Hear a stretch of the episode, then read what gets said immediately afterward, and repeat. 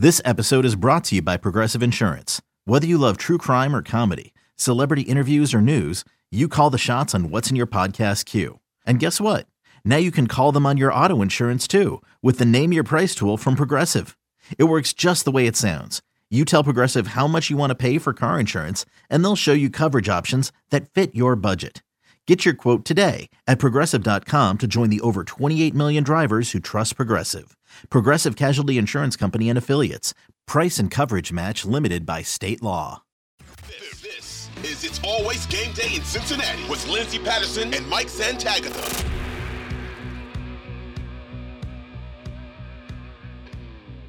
We are back on It's Always Game Day in Cincinnati. Lindsay Patterson, Mike Santagata. Mike, it is Cinco de Mayo when this episode is released. Are you a margarita person? I love margaritas and tequila. Yes, probably my favorite uh, alcohol. Do you do the salt rim or anything with, with the the the cup? Uh, always salt rim. Yeah, I, I think some people have done the sugar rim, and yep. uh, no, I'm I'm intimidated by it. I like a salt rim, lime.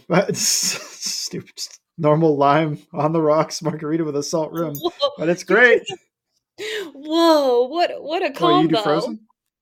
Uh, yeah, frozen all the time. I can't do, and I'm strawberry margarita I, person.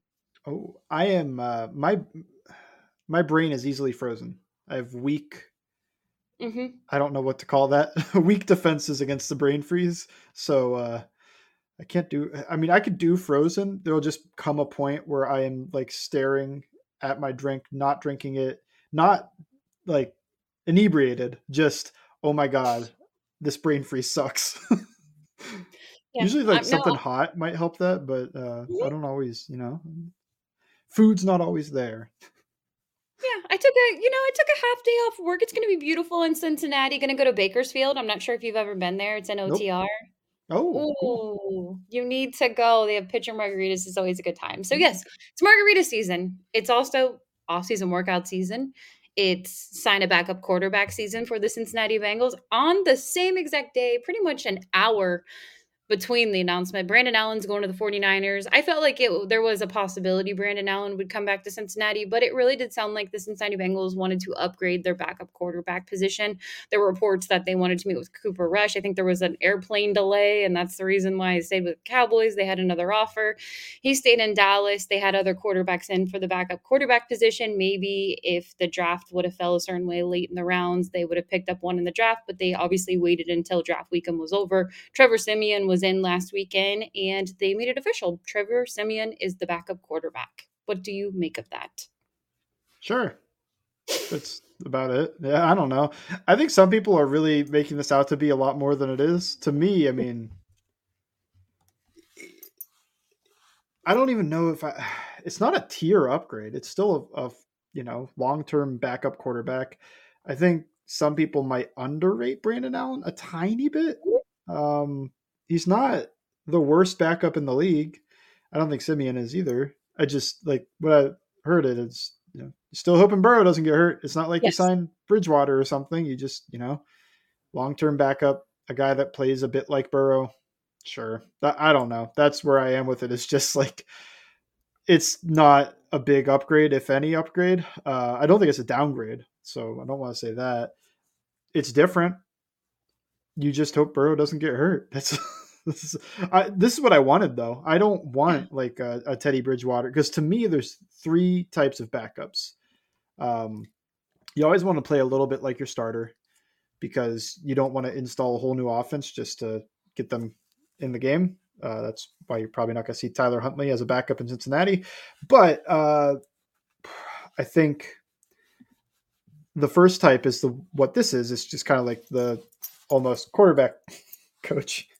Uh, he's like almost an assistant quarterback coach. He's just you know holding the clipboard, uh, helping out with game day prep, etc. He's not going to be highly paid. You have the young backup, uh, usually drafted in like the middle rounds. That's fine too. And then I always dub the the high level backup as like starter question mark. It's like when you don't like your starter, you get a high level backup because you might move from them. Uh, that could work with the draft, depends where it is, but that's the three. that's yeah. the three types of backups are. Sorry, my dog wants to be on the camera. I absolutely love this. And I wish people, I know we have a little clip that goes out on social media, and I wish they could see this because your dog has some, some thoughts on Trevor Siemian, jumped up here and said, you know what? Let him out, Wally. How do you feel, Wally? Let me move the mic for you. He didn't have anything, nothing to say. Pretty much like you when it comes to the, the back position, not a whole lot. said, "Yeah, sure." Yeah, sure. But pretty but that's how I feel because a lot of people when they were looking at the draft board, they're like, Oh, get a get a backup quarterback in the sixth or seventh. And I didn't want to spend a draft pick on a quarterback. I just didn't.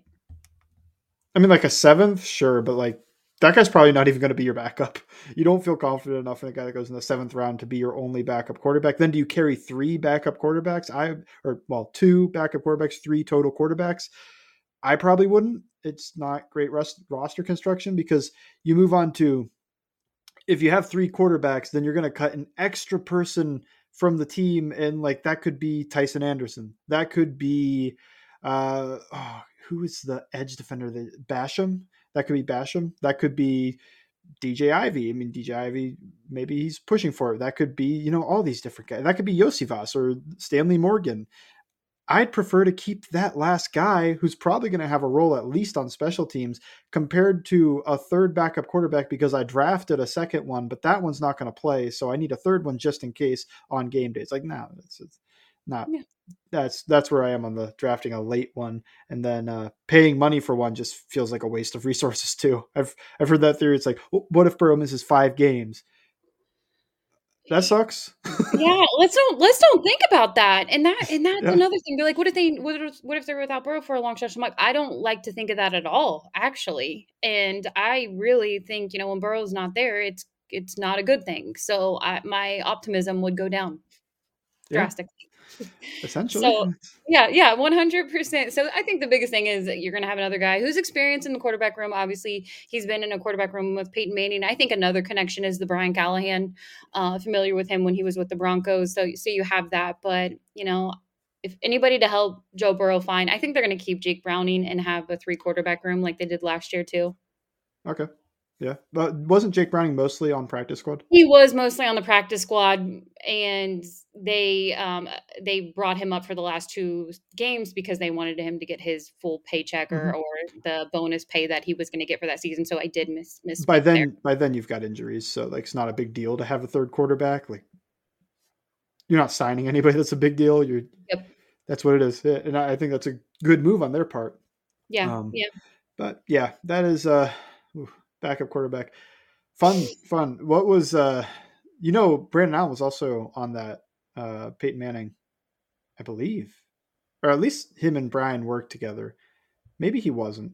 No he wasn't. It was Osweiler, Manning, and Siemian. Brandon Allen was not there. Sorry, I, I lied to the people. Okay. You could have uh, told people and they would have believed you. So um, no, it's it, both Broncos. It feels like uh, Brian Callahan is winning the bringing in the backup quarterback rather than um, Zac Taylor. Zac Taylor has not brought in like uh, John No. Wolford. I don't know if they work together, but one of those types. Blake Bortles has not walked through that door. Uh, is it's all been former Broncos. I wonder what they'll do if they have to move on from, you know, you're running out of guys.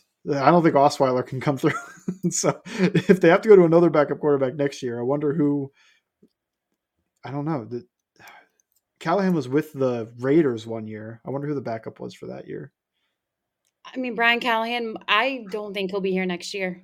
To be the following year after that, do you? I mean, do you think? I guess it depends on the season, how it goes for for the assistants. But it just feels like the last year that this whole crew is going to be together. To be honest, I have maintained the idea that I think Lou Anarumo's job candidacy is smaller than the people think, and that stinks because he's one of the best defensive coordinators in the league. But when you look at what they want, they want young, hot offensive minds. And what is he? He's an old defensive mind, a great one, but Mm. they want, you know, everybody wants their own Zac Taylor, their own Mike McDaniel, all of these guys that step in and can make a big impact. Brian Daboll, uh, they don't, they're not clamoring for the defensive guys. And you can look at this past cycle. the only defensive guys I can think of were DeMeco Ryans, who Mm-hmm. was I still think the best defensive candidate just because of the age and prolonged success.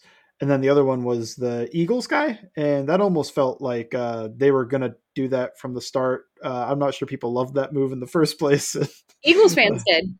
They loved yeah, it. that that's you know that's not a good sign. But uh, doesn't he have some? He has some relationship with the Cardinals owner or GM or something, um, and that's that was a big play into it. That's why, even though Lou was like the second guy for that job, it just felt like one of those fake job postings. I don't know if you've ever dealt with this, but it's like a job posting. interview. Yes. Yeah, Well, yeah, it's a job posting. They have a guy that they're going to hire, but they have to post the job. and then, oh, here I am. I'm going to apply, and you're really qualified. And then you get in there. It's just basically like, we we have a guy. we, we do. It was HR. We had to do it for HR reasons. right. We had to interview you. I mean, that was all we had to do. And uh, yeah, but for Lou, I honestly think that you know he dodged a bullet Yeah, by not going to the Cardinals.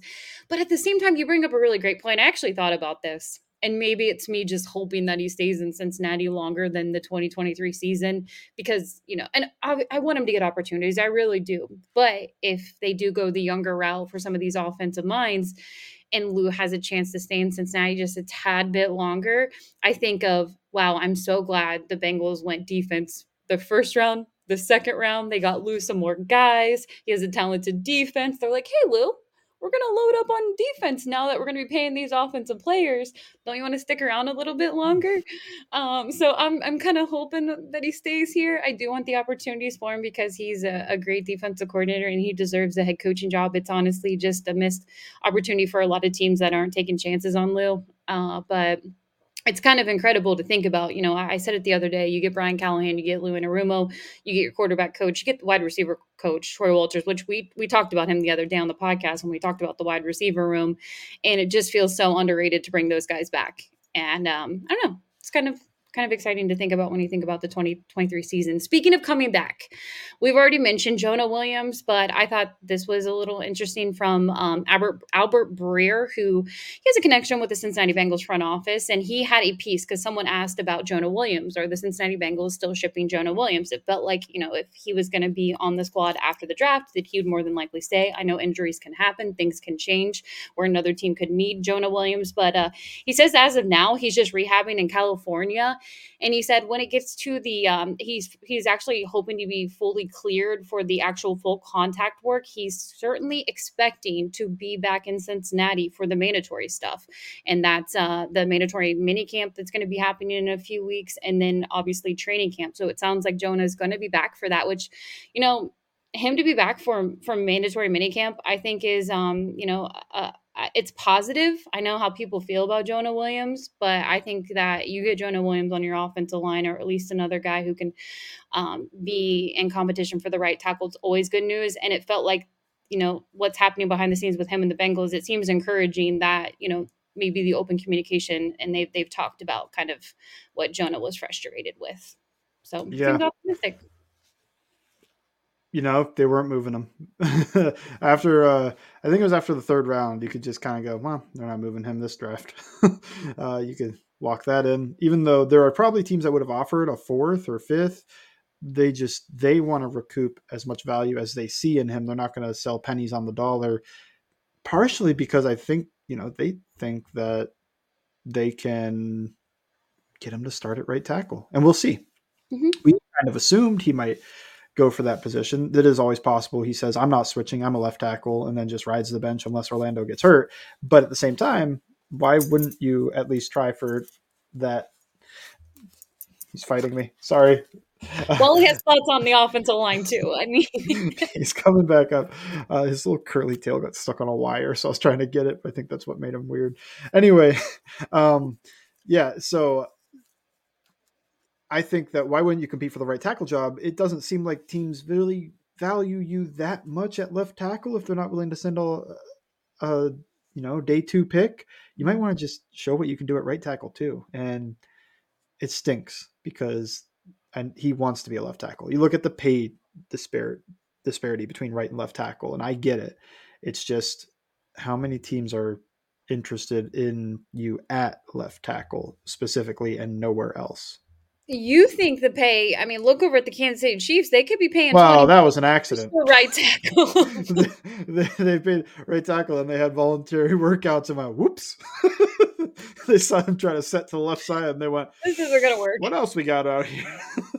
so, they did not mean for him to play right tackle. I always thought that was a crazy decision in the first place to pay twenty million dollars for a guy that's going to flip to left tackle hey, congrats to Jawaan Taylor and his agent to get 20 million, and now he's got to be pushing top three right tackle money. Like I think Lane Johnson and Ryan Ramczyk, maybe Ramczyk, I'm not even sure, are ahead of him. Uh, that you know, credit to him for selling that this guy could switch to left tackle, and then they go through voluntaries and go, eh, what's on the market for left? we might want to we flip. Now they are paying more for Donovan Smith and Jawaan Taylor than Uh, I believe they would have if it was just Orlando Brown and Andrew Wylie.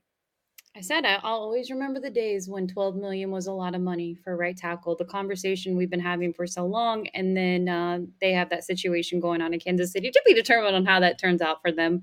Uh, but I'm I'm really looking forward to what Orlando Brown looks like at left tackle, and then I love competition at right tackle. Look, get the best guys out there. That's what's going to happen in Cincinnati. If they don't feel like Jonah Williams is the right fit at right tackle, then Jonah Williams will still be on the roster and he'll be a depth piece. That's just what's going to happen if they can't move him. Um, and I'm okay with having depth when I watch that AFC championship game when you're down three offensive linemen. Uh, but next, we'll get to some of your mailbag questions over on Twitter on It's Always Game Day in Cincinnati.